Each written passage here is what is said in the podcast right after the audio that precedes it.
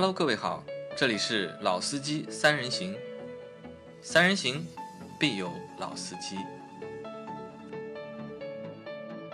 Hello， 大家好，欢迎收听老司机三人行，我是杨磊。大家好，我是老倪。大家好，我是阿 Q。呃、哦，今天这个位置有点不一样嘛。今天 C 位让掉了、啊、阿 Q 混到 C 位去了。你不是让我做 C 位吗？我就没动过了。这么冷的天气，对吧？动来动去屁股会很凉的。嗯，好的，那我们这个星期节目、啊、可能只能会更新一期或者两期啊，因为老倪最近有点忙，好不容易今天把他抓过来。本来这个时间应该是在直播的，但是要录节目嘛，直播的时间就往后推了，大概就是要一个小时或者两个小时。那么现在每个星期啊，一三五啊晚上都会在抖音进行直播。那周一的话呢是老秦的在线问答，对吧？老老秦大师就是坐堂，呃，周三呢会是我们老司机三人行的一个直播，那周五呢还会有一个就是乱七八糟的直播，也不是乱七八糟，什么叫乱七八糟？就是随便聊的直播，但就不一定是聊车的，可以聊聊生活啊，聊聊爱情啊，对吧？聊聊什么都可以，也有可能在外面去做，对吧？啊、也可能在外面做。好，那今天这期节目呢，和大家聊一个我们在今年的话，因为你看现在已经是十二月中旬了，已经，我们今年整一年的话，我们有没有聊过比亚迪啊？好像有没有印象？没聊，没聊过哈。嗯，应该是没有聊过，只是在平时的节目里面可能会带到比亚迪，或者在做汽车销量排行的时候啊，会带到比亚迪。但是比亚迪的节目是从来没有做过，所以在十二月吧，就是最后的两周里面，我们给比亚迪也做一期节目。想给比亚迪做节目的原因有好几个啊，就第一个原因呢是，其实比亚迪的车从今年年中开始啊，就它的那套 D M I 系统啊上市之后啊，就是好像就新闻就一直很多。对，而且订单一直是爆棚的状态、啊、对的，我看到最多的新闻就是迟迟交不了车，迟迟交不了车，然后这个车型动不动这个月就是订了就是两万台，那个车型这个月动不动订了三万台，就是这个数字啊都是非常吓人的，但是好像一直就是没有交车，大概直到是十月份过后，这个就是交车的这个就是数量啊，才陆陆续续慢慢的变得正常。那这个是年终的时候给我留下的印象。那第二个原因呢，是我们的好伙伴，对吧？我们的豆腐，在上个星期他订了一台比亚迪的唐，对，成为了尊贵的比亚迪的准车主，呃，成为尊贵了。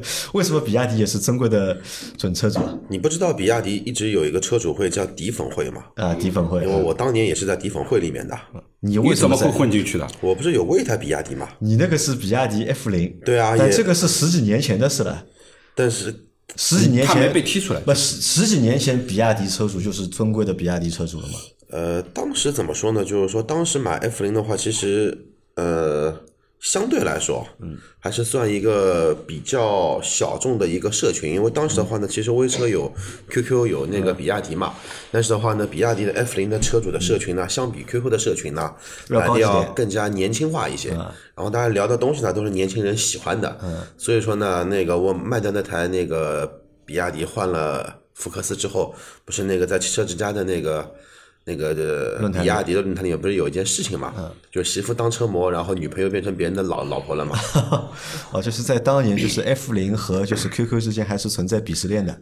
呃，其实是存在的。F 零 的话，就是用户的，就是感觉会比 Q Q 的用户更好一点，点对更高级一点，对，要高级点。买 Q Q 的是因为买不起车，买 Q Q； 买 F 零 的因为是年轻用户，需要一个就是符合年轻人的车。对，是这么说啊？可以这么说、啊，可以这么说。那这个是开玩笑啊。那其实我们在上个星期啊，就是我和阿 Q 还有豆腐啊，我们三个人，我们去了一次比亚迪的四 S 店，那发现啊，就是的确啊，是就是事隔三日啊。刮目相看啊，就是本来就是比亚迪在我心目当中的这个形象啊，或者是不管是品牌的形象还是产品的印象，我觉得都是很一般的。但是在上个星期去了比亚迪的四 S店之后啊，就是很多的就是固有的形象或者固有的观念其实是发生了变化。因为我在去之前我还特地就是上网搜了一下，就是因为我知道比亚迪最近有一台车也是我们今天要主讲的这台车，比亚迪的宋 Plus。因为这台车呢，就是它好像之前是搞了一个盲定，就是收就是用户的定金嘛，但是价格是没有公布的，只是有一个大概的一个区间的一个价格。那很多的用户，大概有几万个用户就是盲定了这台车，但是最终在这台车公布价格之后啊，就是好像我看论坛里也好，或者很多的就是社群里面啊，就是为这个事情啊就都吵翻天了。都觉得呢，就是比亚迪卖贵了啊，卖贵了，胆子肥了，对吧？现在就是腰杆硬了，这个定价一下子就是不良心了。但是比亚迪之前的好多车型啊，其实你看它的定价，其实都还蛮好的定的，都不贵，我觉得。但是宋 Plus 这台车出来之后呢，还很多人说这台车的价格定高了，或者是定贵了。因为我也没有关注宋 Plus 这个车到底它官宣那个价格是多少。那我就去看了很多人的就是留言或者是评论嘛，都是觉得这个车定价定贵了。那么我在想，哦，是不是这个车卖得很贵啊？啊，我们是去年的时候还是今年年初啊？今年今年年初拍过个视频，春节后啊，有是拍过个视频，拍过一期视频，拍过一个宋，也是比亚迪的宋，但是那个是宋 Pro， 宋 Pro， 而且是宋 Pro 的一个插电混的版本，哎 ，D M 的一个版本啊。当时是做过嘛，因为我对这台车我当时是多多少少有点印象，因为我弟弟买这台车的时候啊，我看还没多少钱，还蛮便宜的，也就十几万，大概十五六万的样子就买了这台车。那我想，哎，这个车能定多贵，对吧？本来，对吧？宋 Pro 你定十五六万，那现在你是嘛？宋 Plus 你要定二十万嘛？我也不知道，对吧？后来我再去官网看了价格，看了之后才发现，哦，那其实还蛮便宜的。包括我们那天到了就是四 S 店之后，对吧？就是第一反应，阿 Q 在门口看到这台车的第一反应是什么？就是有一点。真的是惊讶到了，惊讶到了、啊，就是因为那个叫什么的，跟上半年的那一台那个比亚迪的那个宋 Pro 啊，其实完全是，就说了粗糙一些啊，嗯、就可能说是从外观上来来说，就是直接从什么呢，就直接从那种那个就是就叫农村的那种小房子，嗯，平屋对吧、嗯，那种土房子，哎，突然之间。感觉变成了城市里的高楼大厦的这种感感觉，就是像两台车了，对吧？对，就变化是比较大的，对吧？那这个是我和阿 Q 当时去到店门口看到的。老倪对比亚迪什么感觉？嗯，没有太多的印象，没有太多印象。对，因为一点点感觉都没有。嗯、呃，这个车或者说这个牌子车，其实我关注的比较少啊。你为什么不关注呢？对吧？作为一个就是我们中国的汽车自媒体，你为什么不关注就是我们自主品牌呢？作为一个中国人、呃、不是不关注自主品牌，这因为其实这个就像对于车这个外观和内饰、嗯、其实我有我自己的要求、啊、你有你自己要求啊，我有我自己的要求，就比如说从外观层面讲起来啊，我觉得呃还行啊，车还还是可以的，但是从内饰上面呢，其实是我比较反感的，不喜欢比亚迪的内饰，不喜欢比亚迪内饰啊。那么这个包括就是说，其实呃，最早见比亚迪的时候，其实还是说实话，还是可能老周那台吧，就是、那个、老周那啊秦的吧啊，第一代秦啊，那那那个里那个那个当然神车归神车啊，就是最起码来说，就是说当时那里面里面的那个五颜六色的那个挡把啊，嗯、这个让我一下印象太深刻了。我觉得就是说这个完全是一个是一个 disco 的风啊，就是你你你可以在里面。啊、呃，你唱歌跳舞都可以了，对吧？我觉得就是说，有的时候就是有点俗，对吧？呃、不, 不是有点俗，是很俗，很俗啊！因为这个我认为是我不太能接受的。那当然就是说，现在没有这个样子，因为现在其实比亚迪也出了蛮多的车，包括现在卖的好的那几台，对吧？你不要说，当时就是你不要说，当时老周那台琴啊，就是我觉得就是让我就上海话讲叫戴眼落镜。嗯，为啥体呢？为为什么？就是那台车当时有两个功能啊，配置极高，震撼到我。有两个功能震撼到我。嗯、我先猜一猜，有一个、啊、可以看电视啊，看电视，对的，对吧？你你现在能找到能看电视的吧？啊、而且你想，就我家以前有一台就是很高端的、很高级的奥迪 A 六 L， 那台车是带电视的，但是呢，只有在 P 档的时候，或者你这车停着的时候，才可以你才能够用，才能看。但是呢，那个那台车呢，我试过，永远没信号的。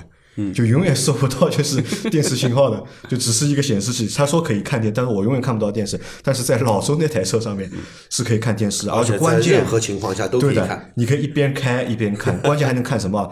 收得到就是体育台。对了，可以看 N B A， 就是一边开车可以一边看 N B A 的比赛。那当时就是这个是震撼到我的。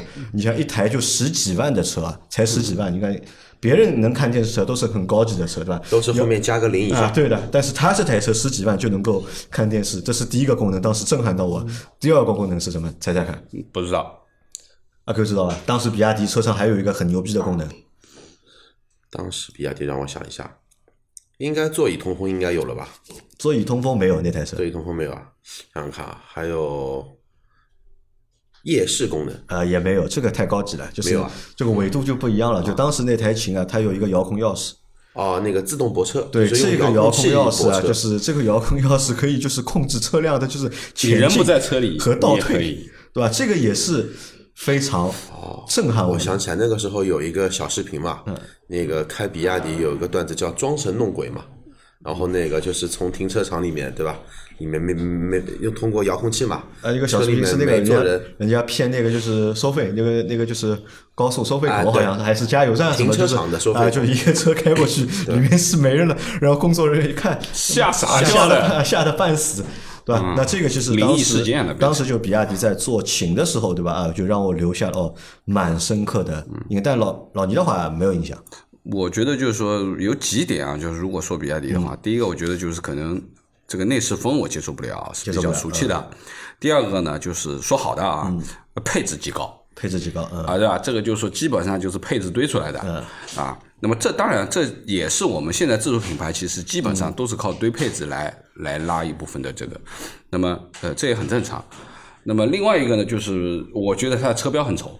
车标丑，对，是比亚迪 Y D 这三个字丑。对对 对, 对, 对，我觉得它完全可以设的比设计个比较好看的一个车标。但我觉得它那个 B Y D 其实还可以啊，就是你说 Build Your Dream 对吧 ？B Y D 三个字母，其实我觉得不太丑。那个这个我和阿 Q 我们当时当时分析过的，只要它那个车标不亮的话。嗯我觉得不丑不不亮的话不丑、啊、如果你亮那它有个 L E D 的嘛里面会亮的嘛如果你亮的话呢那么好像是有那么一点点就是奇怪啊、呃、有点点奇怪但你说丑吧对我觉得就是说你、嗯、你你你我认为这个设计是不成功的就是这个车标、嗯、因为车标是一台车最最灵魂的一个似乎我觉得它这个车标 logo 设计的太随意了太随意了对吧你应该稍微设计一个图形也好啊、嗯、或者怎么样根据这个 B Y D 的这个英文字母你可以稍微做一些组合搭配、啊、或者你自己变一变对吧你可以做一些创意的东西那、嗯、它完全就这样一排对吧、嗯、就就就完了当然那说到车标的话呢它后面出的那些系列呢唐宋元呃，这个没有什么好说的，因为说实话，它每一个都是也会还会有一个 icon 的吧，就用一个就是中很中式的一个字体，就是贴在车上面。对，因为这个你觉得怎么样？我觉得就是对于车型而言，其实就是说我们一直在说，呃，现在国内我们说的这个自主自主品牌，其实在起名字的时候，其实一直起得不太好，是吧？或者说是车型的这个换代也好，嗯、它的延续性，嗯。断掉了，对不对、嗯？就是哪怕你说我们之前其实谈过长城的这个、嗯、这个这个 V V 五、V V 七、嗯，包括现在的摩卡，其实就是说让人也感觉，其实你是一个换代的车型，嗯、但是你的名字没有延续好。嗯、但是这一点，我觉得比亚迪做的做得很好，对啊，因为它基本上王朝系列，王朝系列对吧？嗯、就就用中国古代的王朝，用宋、用元、用秦、用唐、用汉，对吧、嗯？那么这些其实作为一个中国人而言，其实对于这些朝代。我相信读过书的都应该知道，对吧？你可能不太了解历史，但是最起码这几个朝代你还是非常清晰的。作为一个国人的话，那么其实这个我觉得挺好的，对吧？因为一定要有自己的风格嘛。那这个风格其实我觉得不差，啊，呃，但是呢，我比较不能接受的，其实也不是说它的内饰风格怎么样怎么样。我觉得有的时候内饰风格也就这样，但是其实是它的颜色搭配，它整个的。拼色，特别是他们非常喜欢用拼色，啊、特别喜欢玩啊，特别喜欢玩这个这个颜色拼那个颜色。但是我说实话，我反正看到现在为止，没有一台拼色能配的感觉很好看。可能就是初衷是好的，就是你看一般就是做拼色的内饰的车啊，都看上去蛮好看的，或者也能够有一点高级的感觉。或者说做拼色的车都是很高级的车才会做拼色，对啊。但问题是这个拼色拼没有拼出高级感呀，就没有拼出高级感啊，这个是一个问题，对吧？就是说我们说了这么呃，说自主品牌也好，或者说呃合资品牌，或者说这个老外品牌也好，其实很多就像阿 Q 前面讲的，一旦是做到双拼色，或者说那基本上都是属于高配，对吧？才有的有所谓的高级品牌的车的高配，对啊，或者说不同材质的拼配，对吧？你用 Alcantara 去拼真皮，对吧？那么这个也行，但是颜色上面的搭配，我觉得我觉得这个还有待锻炼，有待锻炼，还真的有待锻炼。没有找，这个是没有找到好的设计师。其实这个这个是有问题的。哪怕现在来说，现在来说的话，因为虽然说比亚迪把那个奥迪的首席设计师挖过来之后嘛，嗯、所有的外观设计确实呃很成功嘛，很成功，很牛逼了。嗯、但是你再去看他现、啊，但是你再去看他现在的，不叫大嘴，人家这个叫 Dragon Face， 对的，对吧？人家这个是有设计语言的，而且这个设计语言也很具有中国特色。我, 我觉得今天你们因为在聊宋，那我就把这台车，因为说实话，其实呃对于。对于就是说，可能对于呃汉、啊，那我是非常明确的，比较多、啊比较多嗯。但是对于宋、嗯、或者说元、嗯、啊唐也另说啊、嗯，唐其实也比较明显。其实对于宋而言，其实是我最模糊的这样的，最模糊的、呃、最模糊的有原因啊。其实老秦觉得啊，老倪觉得宋模糊，其实宋有原因的，就是为什么比亚迪在王朝系列里面，比亚迪的宋啊是一个让大家很模糊的一个车型，或者让我们对比亚迪不熟的人来说会比较模糊啊。我去他们的官网看了一下，就是因为你看比亚迪现在它有那个就是它有这些系列嘛，对吧？汉、唐、宋、秦、元。然后海豚 E 二 和那个其他车型对吧、嗯、海豚和 E 二 海豚应该算是它的一个海洋系列对吧，它因为后面还会有什么就驱逐舰啊海豚啊对吧海马啊这我瞎说到海马就它会有两个系列一个是海洋系列还有一个是王朝系列但是在王朝系列你看啊就是你点到宋这里看一下有那么多车型对啊看到有那么多车型但是我们看一下汉的话那汉可能只有一个汉 D M 和汉 E V 对吧一个是插混的一个是纯电的唐的话呢会有一个唐的燃油版然后有一个 D M I 的版本和 D M 的版本和一个 E V 的版本对那然后跑去宋宋是最混乱的宋是最多的因为我对宋其实最初的印象或者是印象比较深刻什么比亚迪有一台小的 M P V 对宋 MAX 小的加 M P V 因为那台车啊就大概是在二零一八年的时候吧应该是我记得是一八年就这台车成为了就是比亚迪全年啊卖的最多的一个车型。当时我们做那个就是车辆排行榜的时候啊，就宋 MAX 啊，每个月啊都能够卖个八千台或者是七千台，有的时候能够超过一万台。当时啊，对于比亚迪来说，能够如果有能够有一台车这个销量接近小一万的话，那对他来说可能就是一个。很大的、很天文的一个数字了。嗯，但是再回到今年来看的话，特别是在。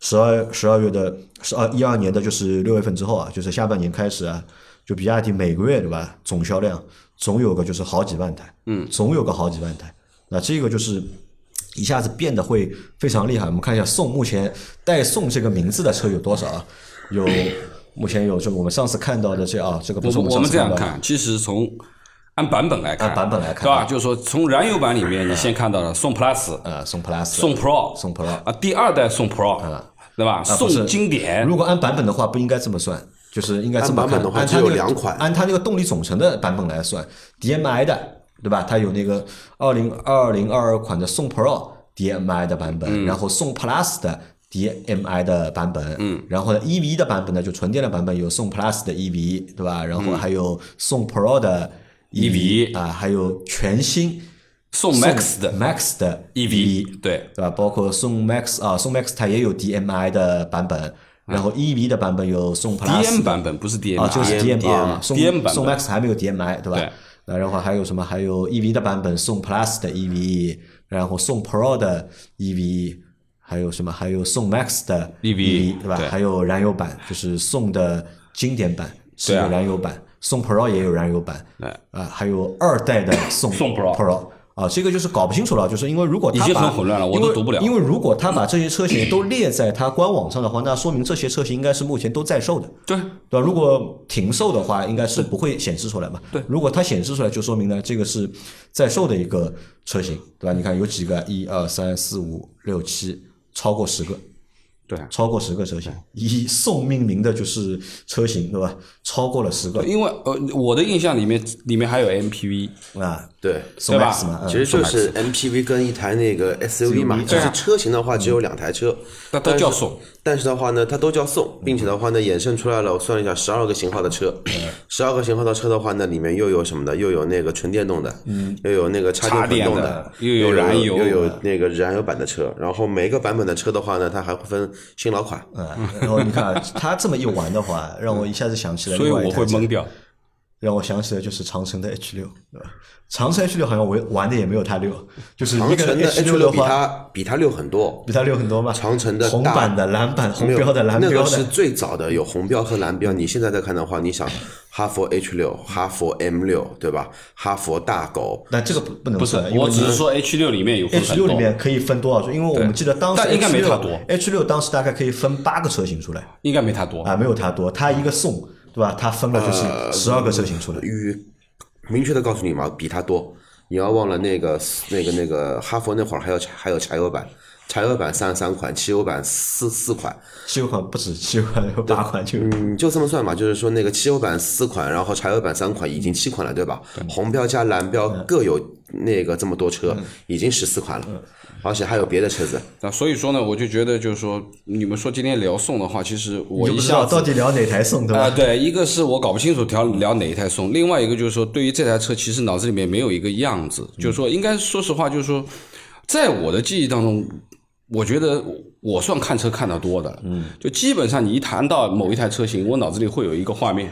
就是这个车长什么样子，对不对？大概长这样，可能里面内饰不一定记得很清，但是外观我应该记得很清楚。但是你说这个的话，我我要直接翻，我肯定是肯定是想不起来的，想不起来啊。那我觉得这个很正常，因为老倪前面给了一些就是他对比亚迪的印象。那我来说一下阿 Q 那天啊，就是我们大概试驾这台车试了多长时间？半个小时吧。从看开始到试开始一个小时有的、嗯、一个小时有的对吧对还拍了一些视频的内容就是在这个过程当中阿 Q 就不停的在和我说哦这个车可以的这个车可以的这个车搞一台开开蛮好的就是实惠十五万这个车才对吧要什么有什么对吧又省油对吧还送牌照对吧这个好那个好就不停的在和我唠叨这个事情因为那天晚上我们还去了那个大众做那个大众C店做直播嘛就哪怕在去大众C店做直播那个路上啊他还在和我说哎哎这个车不错好像就是阿 Q 一下子就是在那次我们试驾的过程当中啊就是被这台车、啊种草了就，那我们现在来聊一聊这台车。啊，可是当时为什么会被这台车种草？首先外观的话，就是说你感觉不到这是比亚迪的车了，外观感觉不到是比亚迪的车。对，其实的话从什么呢？从那个这一代的那个新的呃唐开始，就是你看不见那个这个车有过去比亚迪的那么一些我们说痕迹在里头，嗯、然后后来出了汉。到这一台那个就是说那个宋 Plus， 但是的话那就是说那个从比亚迪的这一套那个叫什么什么 Face 的那个设计语言来说，其实那个唐和那个汉的设计语言它表现得更加会淋漓尽致一些，因为车更大嘛。对，但是的话呢，在宋上面的话呢，其实你又会看到不一样的这种设计语言在里头，虽然它叫还是叫那一个名字在里头嘛，所以说就感觉第一眼的话，这个车。有新鲜感了，有新鲜感。对，嗯、然后再说这个车，因为整体的车长的话也就四米七多一点、嗯，但是的话呢，它整体的配色，但是目测啊，这个车就如果你站在外面看的话，这台车绝对会超过四米七，四米会感觉像四米八左右的大车。然后的话呢，再说配色，配色的话呢，很简单嘛，之前的比亚迪他妈的喜欢搞什么颜色了，土黄的，嗯，这种蓝不蓝绿不绿的，这种红的。比亚迪好像黑的车只有 F 三， 有别的车好像秦呃没怎么看到过，都没、呃这个、应该是没生产过黑的，没看到过黑的。就是说标准颜色的车，它只有一台白的比比那个比亚迪。然后的话呢，在上海这个环境，看到比亚迪跟荣威挂绿牌的车，心里面都有那一种什么呢？他妈的，你开快一点呀！不要不守规矩啊！不要乱变道，对吧？什么高高架前面很空的，限速八十，你开个三十、四十的，因为都是这种什么呢？就是说网约车从业者在干的事嘛，所以说会把这个车的品牌印象给拉低这么一个下来。但是看到那一台车的话呢，你会感觉，哎，好像跟那一些车不一样，完全没关系。就除了这个那个 Build Your Dream 这三个那个英文单词还在后面之外，别的基本上没什么大的关系在在里头。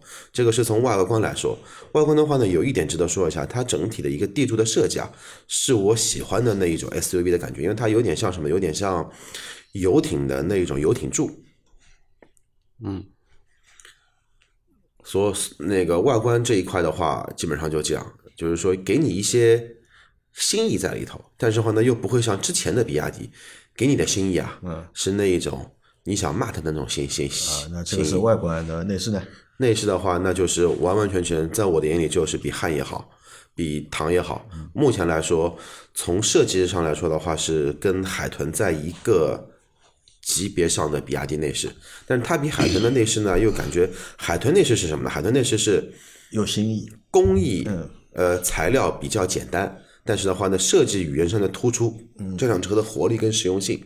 但是那个这台宋 MAX 宋 Plus,、呃、宋 Plus 的话呢，那个它的内饰的语言是什么？就是说让你感觉到这个车啊，比之前的车有一点档次或者说高级感的一个提升在里头。你不管是从摸的皮配色 也, 也好，包括那个我之前认为奇丑无比的可旋转的那个屏幕，哎，这一次感觉好像没有之前这么违和了。现在这个还能转吗？还能转，还是可以转。但是这台上面的话设计了没有之前这么的违和感，因为它整体为了这一块屏幕嘛，把很多的一些物理按键也好，出风口也好，做了细节的一些调整，就把这块屏幕更加凸显出来，而不像之那个之前的一些车，屏幕你要横着放，就挡着后面的出出出风口，这种东西看不见了嘛。嗯而且在这台车里面，在宋 Plus 的内饰里面啊，就是其实我们也看到了蛮多的，就是和中国元素有关的这种就是设计的想法，或者是设计的就是创意。比如说它的那个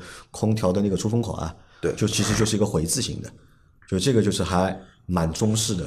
包括它很多饰板的那个纹纹理啊，就是一条一条的，都有点像什么的，就是说现在的这种比较新潮的什么的，包括买商品房一样的，嗯，叫新中式风格，嗯，这种元素靠了会比较近。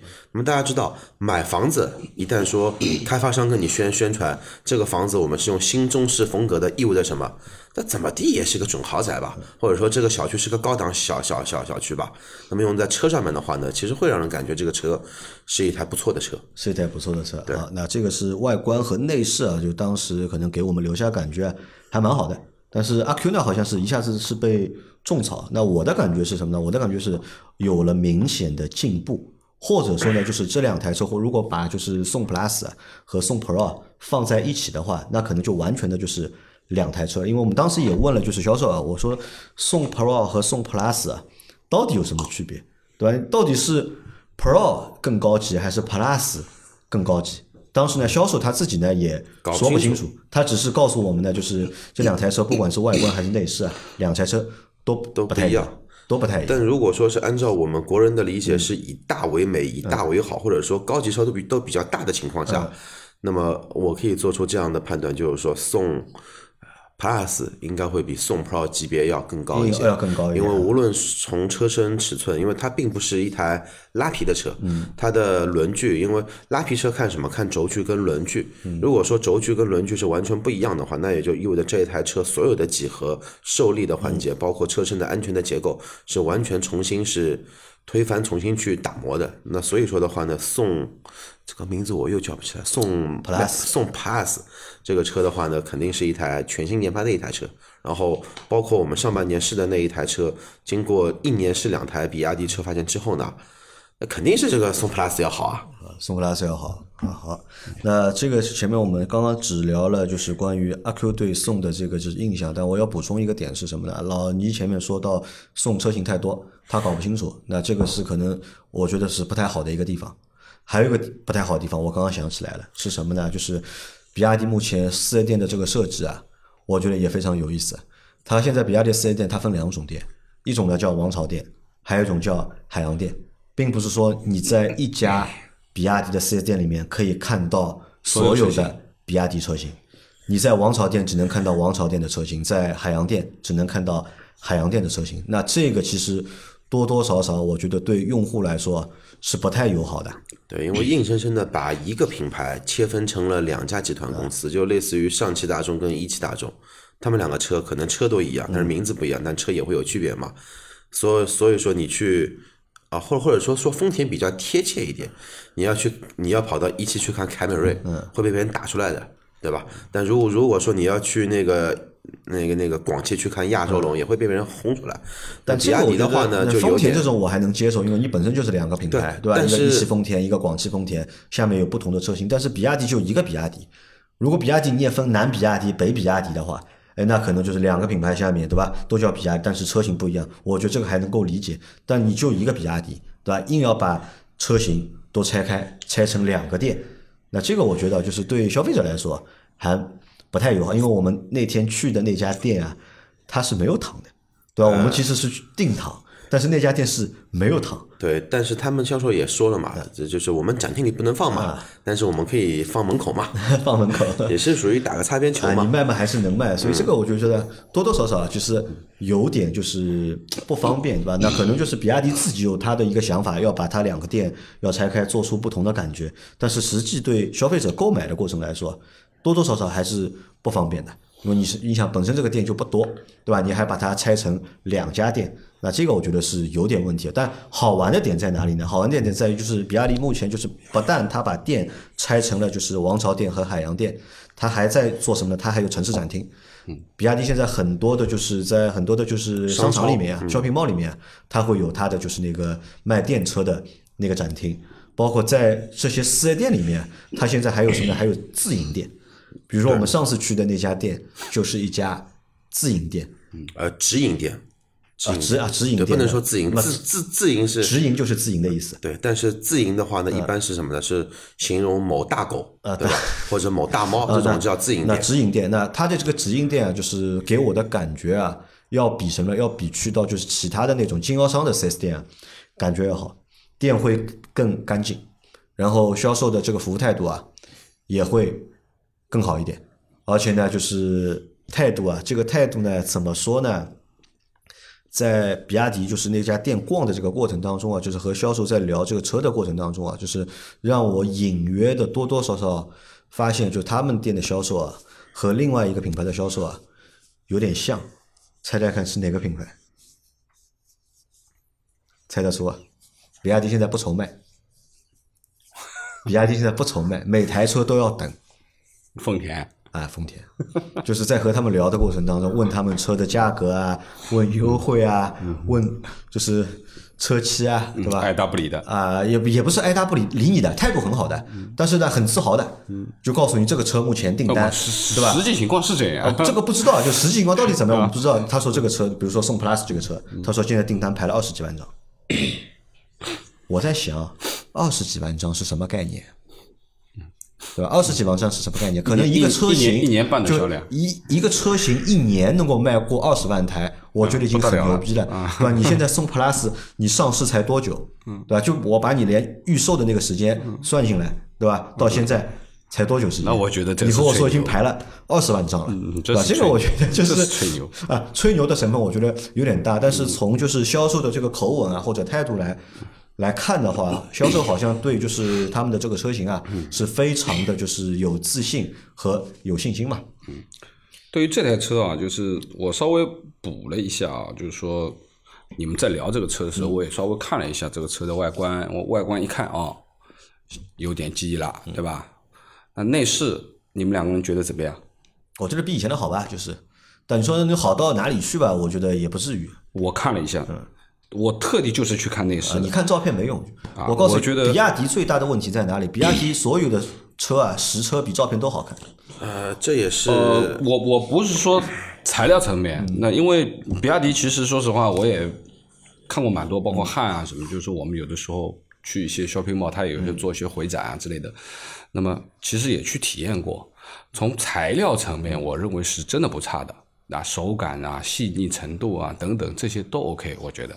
但是最主要的还是设计和颜色搭配，对吧？那么我看了一下，就是现在的它这款车有浅色的内饰，嗯、浅的内饰，有一个棕色的内饰，还有一个浅色配蓝的内饰，嗯、一个是浅色配黑的。我们那天开的是哪？浅色配蓝，浅色配蓝。但是照片我插插一下，照片上你看到的浅色配蓝，嗯、因为照片要打闪光灯嘛，它会比较白，嗯、会比较蓝一些。实车的话呢，那个蓝色。比较接近于奔驰那个游艇蓝的那个内饰，或者说宾利的游艇的那个内内饰。我我对于蓝色的配色，嗯、蓝白或者说是黑白，我觉得都没问题。黑白其实很多车这样配，对不对？但是我觉得这个车的毛病出在什么呢？还是出在它整个的勾线，包括它的缝线的勾线，它用了一个橙色，这个我觉得我是接受不了的。那大家可以回忆一下，就是什么样的车？在车里面的缝线或者说走边是用这样的颜色的 Red Line， 很运动。那我只知道那个时候我们去试那个奥迪，呃，奥迪是一部分啊，就是说试大众的那个什么碳探探戈，探戈就是橙色系的，嗯、对吧？就是一辆小车，很运动的感觉，对吧？那么还有什么橙色系的呢？领克，嗯，橙色系的，对吧？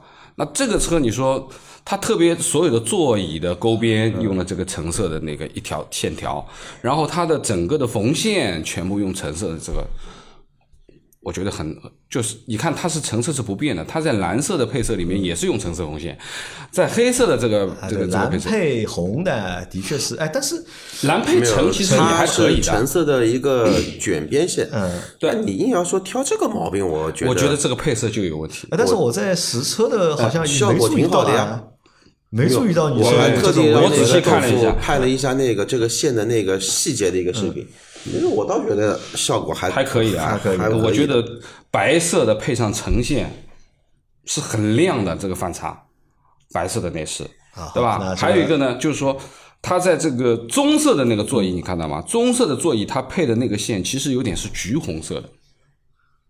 它这个里面颜色在一个座椅上面其实它有三个颜色，但我觉得是这样，老老倪啊，可能是什么就是这个照片拍的时候啊，白平白平衡啊是有问题的，所以显出的颜色和实车啊其实是有差别。为什么我说这个话，因为我发现啊，就是比亚迪的车啊，就是他们的照片啊拍的都不怎么样，包括就是官方拍的那个照片。比如说我举个最简单的例子啊，就是我们在一九年的车展上去看到了，当时看到了那个比亚迪的那个海豚嘛，对吧？一九年的那个车展上看到有海豚的那个车，那个当时还没有就是量产嘛，就是当时在现场看那个车觉得蛮好看的，对吧？很有味道。但是后来那个车发布之后啊，发的那个官宣的那个照片啊，看完之后啊，你就对这个车啊就完全就是没有没有兴趣了，就不太想要看这个车了。但是你再跑去四 S店去实车，你去看一下这个车，我保证你就是你隔着就是五十米。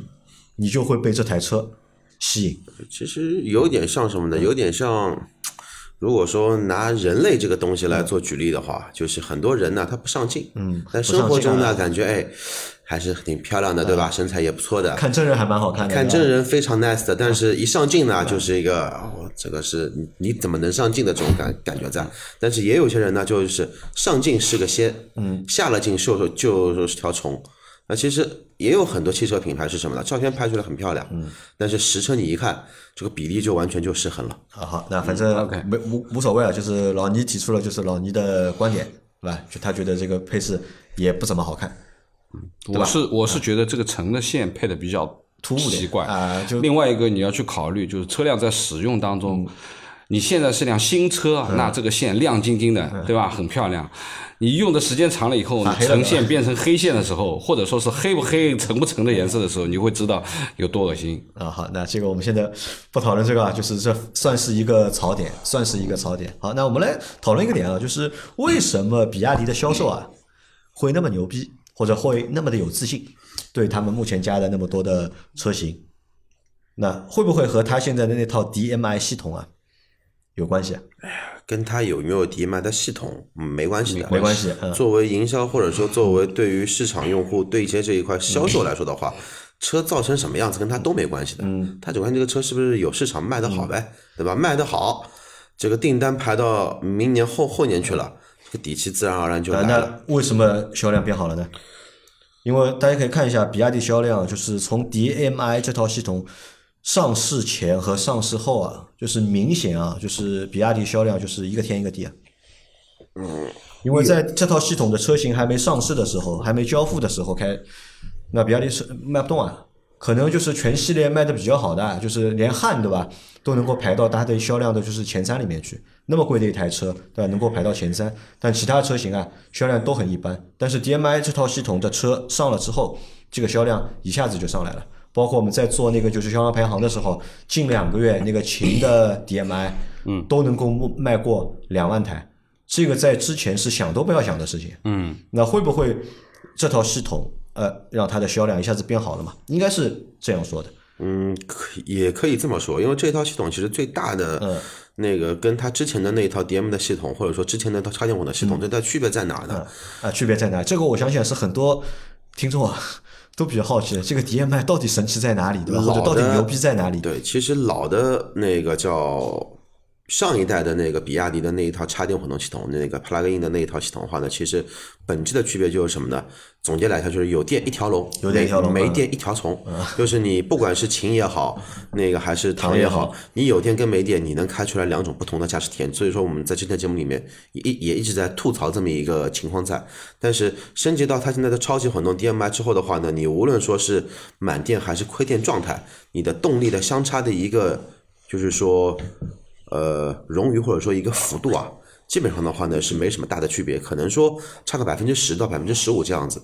那这样的一个差异的话呢，它不会影响到你的正常的驾驶体验，嗯，也不会说什么呢，因为你有电的情况下这个车开起来经济性非常好，但是一旦说那个电池亏电的话呢，我、嗯、靠，整体的抖动噪音就跟增程的那台理想 ONE 一样，全部都嗡进来，它是完全不会有的。那并且的话呢，这一套 D M I 的话呢，它所谓的超级混动是更加倾向于平民老百姓的一台什么呢？就是说大众车。为什么称之为大众车呢？大众要不要一台零到一百时时刻刻四秒三、四秒九的车？其实不需要，需要嘛？其实不需要。我我认为需要的人有，像我这样的人也有，但是更大部分的消费者的话呢，还是希望有一台什么呢？我有了这一套混动。我能实实在在降低我的油耗的一个一个区别，因为老的比亚迪的那一套插电混动系统的话呢，有电跟没电不光是性能的区别，你的油耗也是肉眼可见的。你可以看那个油表啊，没如果说车没电，你就看那个油表下的会很快；有电，那个油表基本上是不动的。那 D M I 的话 ，D M I 这套系统的话也是那个有别于之前那一套系统，它的亏电跟满电的情况，它的油耗经济性的表现都是非常不错的，甚至于说呢。呃，比丰田的那一套混动的油耗经济性来的要更加直接一些，因为它很，它跟本田类似的话，它减少了很多的动力损耗在里头。那这两个是为什么我我认为那个目前 D M I 的这一套动力总成啊卖得很火的原因，因为这两块的东西配上它定位的车型的级别都是 A 级、A 加级，或者说 A 级 S U V、B 级 S U V， 都是老百姓需要的车。就他抓到老百姓用车的一个需求，就是要这个车，对吧？配置高一些，安全系数高一些，空间大一些，油耗低一些，故故障率低一些，不要有那么多毛病。但是我很好奇的一个点是什么？你看啊，就是本身啊，就是 plug-in 的车型啊，就是插电混动的这种车型啊，本身其实卖的不太好，只是在就是最初的一段时间，刚有新能源的时候啊 ，plug-in 的车型还蛮多的，但后来就是大家好像都是蛮嫌弃。这套系统的嘛，那电池嘛又小，对吧？你纯电开不了多少公里，只有开个几十公里，对吧？然后油耗其实标准是五十公里嘛，啊，但当时我们好像都不太看好就是插电混动的这种就是形式，对吧？很多车企都有插电混混动的就是版本的车型，但卖的呢其实都不太好。那为什么就是比亚迪的 D M I 发布了之后，那消费者都愿意认可这套东西，或者是愿意为这套东西买单的？因为从我的眼里看的话，它其实还是一套就是插电混动嘛。嗯，其实这也就是我说的嘛，就就就是把插电混动两个最大的弊端，嗯，有电跟没电做了一下综合，然后起到了一个很好的平衡点，并且的话呢，嗯，这一套动力系统的话，从它的运行逻辑上来说的话，它哪怕电池容量包没这么大，嗯，它就跟丰田本田一样做个两度的小电池，它的油耗也不会有本质的提升。原因是什么呢？原原因是什么？原因是用了更好的发动机，还是它用了更好的就是电控的管理？呃、电控管理更好的发动机这一块的话，这个目前还不涉及到。为什么不涉涉涉涉及到？做任何插电混动车的，除非我们就说量产车来来说，插电混动车所有的发动机，它都是什么呢？量产化的产品。嗯，或者说呢，目前来说没有一款真正意义上去针对插电混动车。制造的某一台发动机，嗯嗯，其实没有，只不过是衍生产品而已。我正常的燃油版用的是奥拓循环，但是我这一台的话呢，可能说我因为我考虑到我的装机容量比较多的是混动车，我用的是阿特新生循环，但是缸体这一块的话是没任何区别在在在里头的。嗯，但是但是这个问题就来来了，插电混动车当时大家为什么会唾弃它？其实还是因为什么呢？没电的驾驶体验差。我很多用户，我买这个车其实也是为了一张牌，嗯，但是我又不想去充电，或者说我没条件去充电，嗯，我不想去去烦这个事情，我一直是亏电情况做行行驶，那长期亏电，电池容易损损坏，开起来嘛也一软泡，对吧？油耗又又高，那就把这个口碑嘛，负负面的口碑全部给继承下来了。那么 D M I 的话呢，这一套东东东西，因为它一它没变速箱，它的变速箱原理更加像一台那个什么的，更更像一台电机，因为它只有两个档位，两个档位的话，一个就是电机，一个就是发动机直直驱。按照档位数来算的话，它只有两档。车速到达了某一个时间段，发动机的低扭能足够去负荷直那个直直驱了，那就直驱。中间这一段也全部都是用电机。那你也开过插电混动车啊？插电混动车没电情况下，这个变速箱又是双离合的，这个真的是一卵泡中的一卵泡。好，那阿Q你说了就是道理了，对吧？就是因为这套 D M I 和以前的就是传统的就是插电混动啊不太一样，对吧？解决了很多就是传统插电混动的一些就是短板。对吧？那这个就是我同意啊，就是在宣传的过程当中是这么说的，对吧？但我在想啊，就是实际这台车的就是使用的一个体验，对吧？到底是一个什么样的程度？那这个我觉得应该是应该有了，就是比如说已经有了一万个车主、两万个车主、三万个车主，对吧？用完了之后，他们会给出一个就是比较真实的一个口碑。但是你看，在这个口碑明显还没有时间、没有数量去形成的情况下面，这套 D M I 的系统，哎，它一下就卖疯掉了，或者上天了。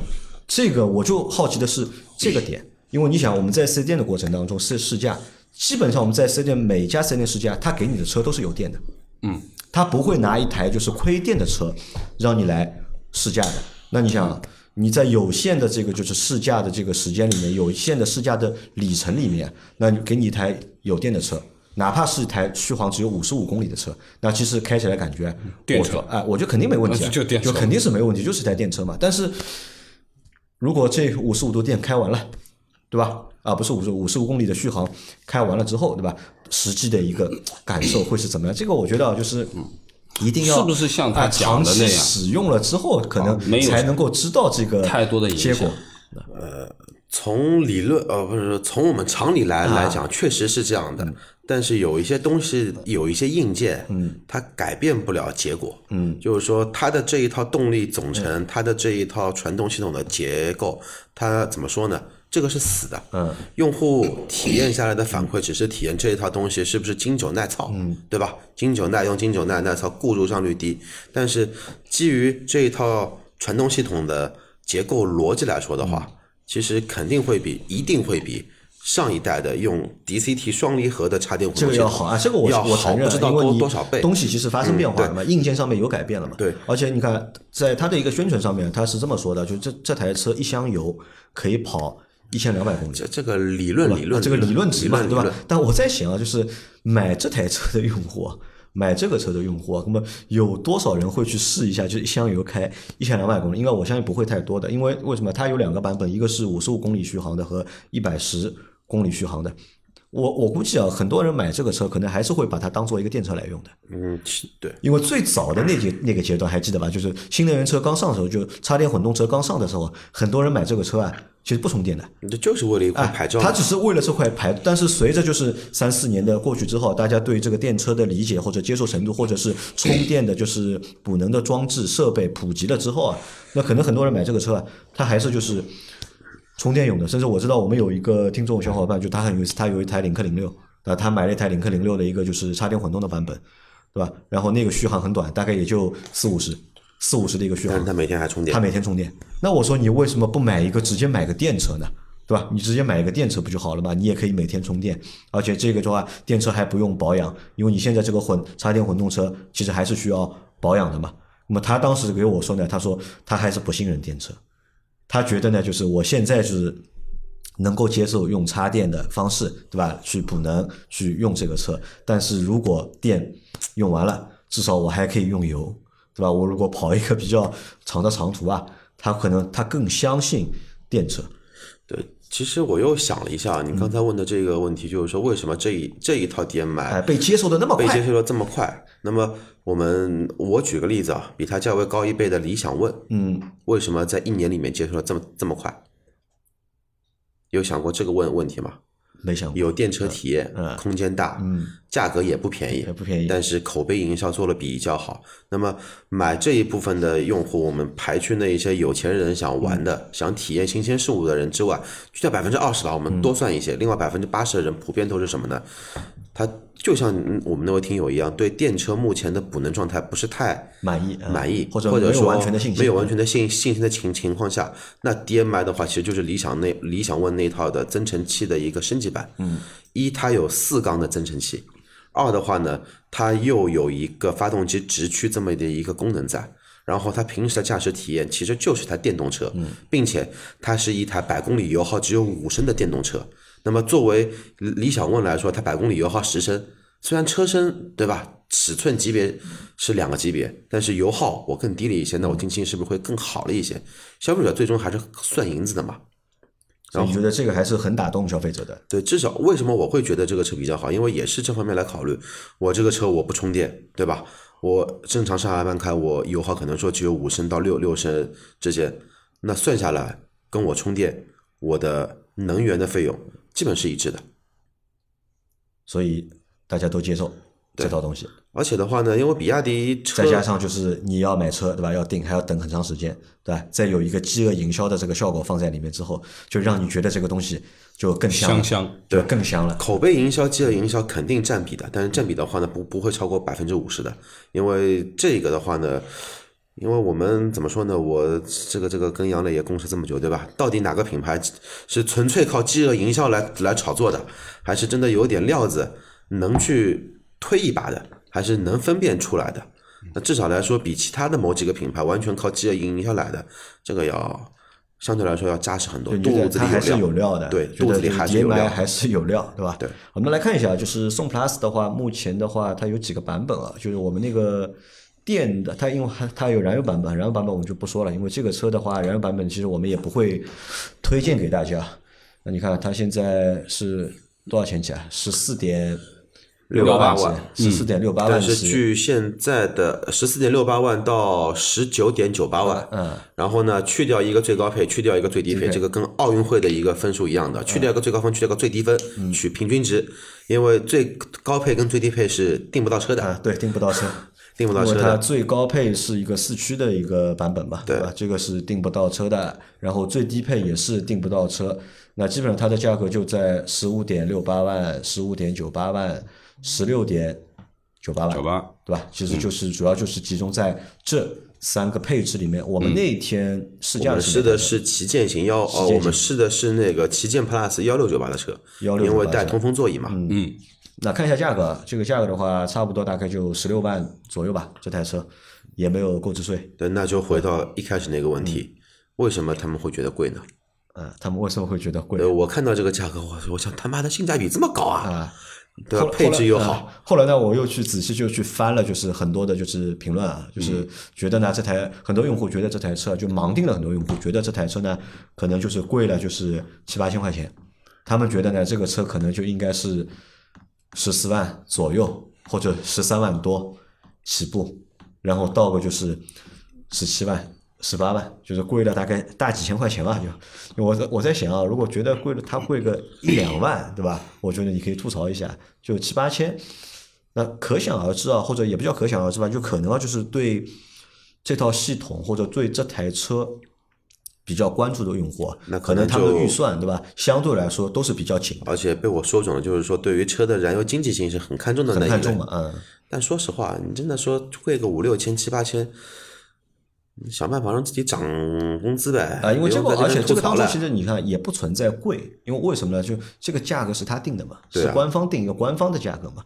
如果有一个和他一模一样的车型比他便宜个多少，那你可以说这个车定的贵，因为目前这套 D M I 的系统也就比亚迪独一啊。呃，你要说同样的，就是说把混动系统、把重度混动大类算进去，嗯、算上插电不插电。嗯没有 D C T 变速箱的那那那一套东西的话，其实也就两天能有。然后还有你那台那个蔚蓝的五之前有过那一套，它那个已经不生产了嘛？增程式的嘛，嗯、增程式不生产了。那能打的话，其实也就 C R V 混动，嗯、对吧？那个叫 R A V 四 的混动。那如果说是 C R V 的混动和荣放的混动和它比的话，那我觉得这个产品力啊要弱很多啊。把品牌因素去掉，光一个动力就碾压他们了，就对，把一个呃碾碾压谈不上，谈不上，碾压碾压他们，只能说是呃油耗维度、经济性维度都是一样的情况下，然后这个时候能体现出中国品牌的优势了，嗯、因为很多进口品牌其实在中国售的价格嘛、嗯、还是偏贵。但是你说买个随便买个荣放的还是 C R V 的混动或者皓影的混动，二十二三万啊、呃，都是二十加，而且二十二三万你买的还不是顶配啊、呃，然后还要加那个购置税，嗯，对吧？但这个车的话，大概你如果选一个十六万那个版本，就十五万九千八的版本，就能够满足百分之九十五的场景需求了，需求了就对吧？也就十六万不到，你加个保险，哦、加个上牌费。啊，十六万上牌他自自己上吧，啊啊，他可以自己上，保险一年就五六千块钱，五六千块钱啊，那这个十六万五左右，对吧？就能够落地了，落地了。相对来说，这个价格还是蛮香的。还有八万还是九万的免息贷款啊，贷款我没问啊，呃，我我问了，八八万块不知道九万块的免息贷款，两年或者三年应该是。老倪看了这个价格之后啊，觉得这个价格怎么样？我觉得价格是没什么问题的呀，没什么问题。我觉得不贵的，不贵的、嗯、啊。这个一百一十公里的续航的这个十五万九千八嘛，就十六万嘛、嗯，对吧？我这个是我最推荐的，我觉得买这个车的话，就买一个就是顶配的十六万九千八，呃，续航的。我倒不是推荐十六五十五万九千八，我倒是推荐十六万九千八，十六万九千八。对啊，因为这个就像阿 Q 讲的，这个第一个多了通风座椅，嗯，第二个它还多了一套。这个这个什么音响我忘了，呃，不是不是音响，是多了一套自动驾驶的东西。啊、那个是的，哦、那个很差。老娘，你没自己开开开过、啊啊？那我就是没开了。真的要吐槽一下比亚迪这套自动驾驶啊！然后开完之后第三天，我们不是就做了一期汽车质量投诉排行榜嘛、嗯？居然看到比亚迪上榜了，而且还是宋 Plus 的上上上榜。就说这个不行。呃，那个投投投诉内容是什么呢？就是那个方向盘抖抖动、嗯，这个抖动跟我们。联行的抖动那种震是不一样的，它那个是什么呢？它是不停的在修正，它是不停的在左右转，哇，它在转的那个中心点嘛，我知道了，那个中线嘛，就是呃呃，我知道在修正嘛，对对对，这一套东西真的是，呃，所以我觉得就是这种这种自动驾驶的体验我有啊，就是你看对比亚迪来说，就如果选这个车的话，我认为选这个车的话就不要去考虑什么就是 L 二的驾驶辅助。我觉得如果旗舰型带通风座椅就买旗舰型，但其实它不带通风座椅，如果通风座椅对小伙伴没需求的话。那你就买了一个旗舰型，其实就完全足够了。就那个十十五万九千八的那个，那就那就是可以看这个，对。因为配置上面其实前面之前已经说了，该有的啊，基本都有了。快来聊一下吧，就是最后聊一下这台车你开起来感觉到底怎么样？因为我那天只是坐了这台车，没有开这台车。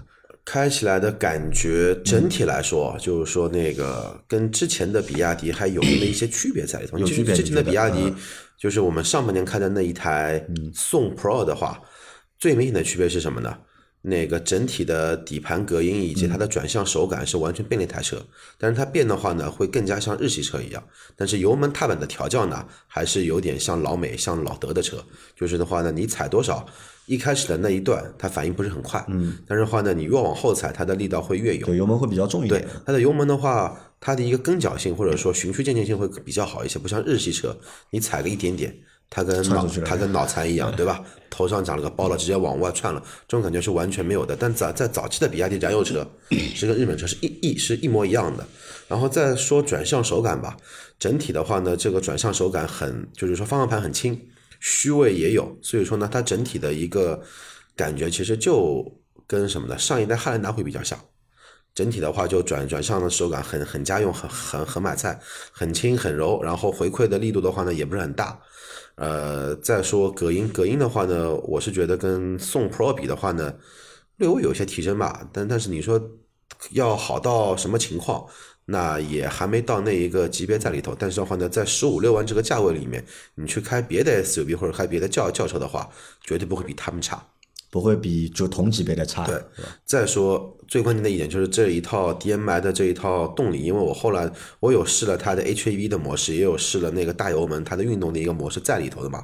我特地试了一下它的这一套发动机介入一起驱动的呃一起那个协同发电的时候的一个震动跟它的噪音，呃，平心而论的说，比理想那一套东西他妈的要好太多了。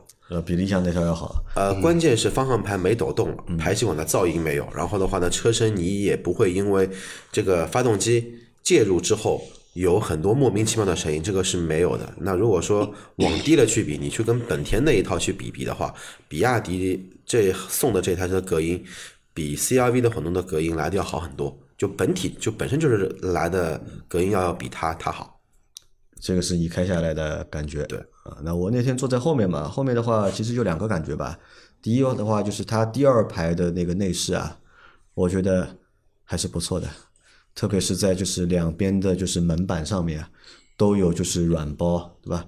让你不管是你看着还是摸着，你是蛮舒服的。包括那个座椅的坐坐的那个感觉啊，也还 OK。 虽然说这个车也也不大吧，因为它那个轴距大概也就二米七，二米七多了啊。你空间的话基本上是够用，对吧？坐在第二排还可以。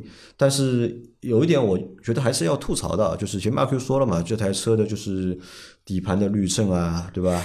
悬挂的这种感受啊，就是阿 Q 觉得是进步了嘛，嗯、对吧？比就是我们之前开的那台就是宋 Pro 要进步，要进步。但是我觉得就是虽然说的确是比那台宋 Pro 要好一点，但是对于这台车来说，或者对比亚迪的车来说，我觉得他们还有非常大的就是进步的空间。而且我不知道为什么，就是他们对这件事情，对底盘这件事情，好像就是缺乏心得。嗯，对吧？在设计上面就是有了改进了，就是很多地方都有改进，但是在这个上面，在避震上面的一个调教啊，对吧？那我觉得多多少少还是觉得不舒服，就是你坐在后面这个颠的还是蛮厉害的。那你就要看什么呢？那你就要看那个现在就比亚迪是靠什么来哪个车来起家的？嗯，你看它原生态模仿的那一个车对底盘的调教有没有什么心得？丰田对底盘调教有心得吗？没心得，那不就完事了吗？但你也不能说比亚迪还在模仿丰田吧？呃，不能说现在在模仿，但是至少来说，你从现在来说，或者我觉得不太重视这个事情，可能呃，总归有有个优先级嘛。那你再反观吉利来说，吉吉利自从把沃尔沃买了之之后，它不管是挂吉利标、挂领克标，还是挂随便什么标，还是挂全球鹰标的，所有的吉利。它的底盘的调调教完全就是上了两到三个台阶，对，都不错，对吧？因为因为什么呢？因为它有别的东西可以来吸取经验嘛。嗯、但是反观比亚迪的话，你说它这两年发展的好，嗯、其实是什么呢？就有点像奇瑞了，嗯、死磕什么呢？死磕动力总成，对，死磕新能源嘛，和外观死磕新新能源，就是跟电有关的、跟内饰设计有关的、跟外观设计有关的，它都死磕。嗯、但是的话呢，在底盘这这一块，钱银子就这么一点，嗯、你要全部。篮子里面全部都塞满，要么你已经变成最大的了啊。好的啊，那我们这期节目啊，就是聊了比亚迪的宋 Plus 这台车，嗯、就是也是根据我们自己的一些就是想法和看法来聊的。但最后至于 D M I 到底耐用不耐用啊，啊这个到时候要让豆腐来做节目。呃，对的，因为这个我很好奇啊，就是这套系统到底有没有厂家宣传的，就是那么神奇？我呢准备等豆腐开一年，嗯、如果一年开下来，他这个车呢去 四 S 店返厂的次数不超过三次的啊，你也准备我准备要一个这个车？明年这个时候我去买一台这个车。你也想要一个这个车？我觉得这个车性价比真的蛮高的。好的，那我们今天的这期节目啊，就先到这里啊。如果大家对这台车也有你们自己看法的话，也可以评论在我们的评论区里面，好吧？好，我们下期再见，拜拜，拜拜。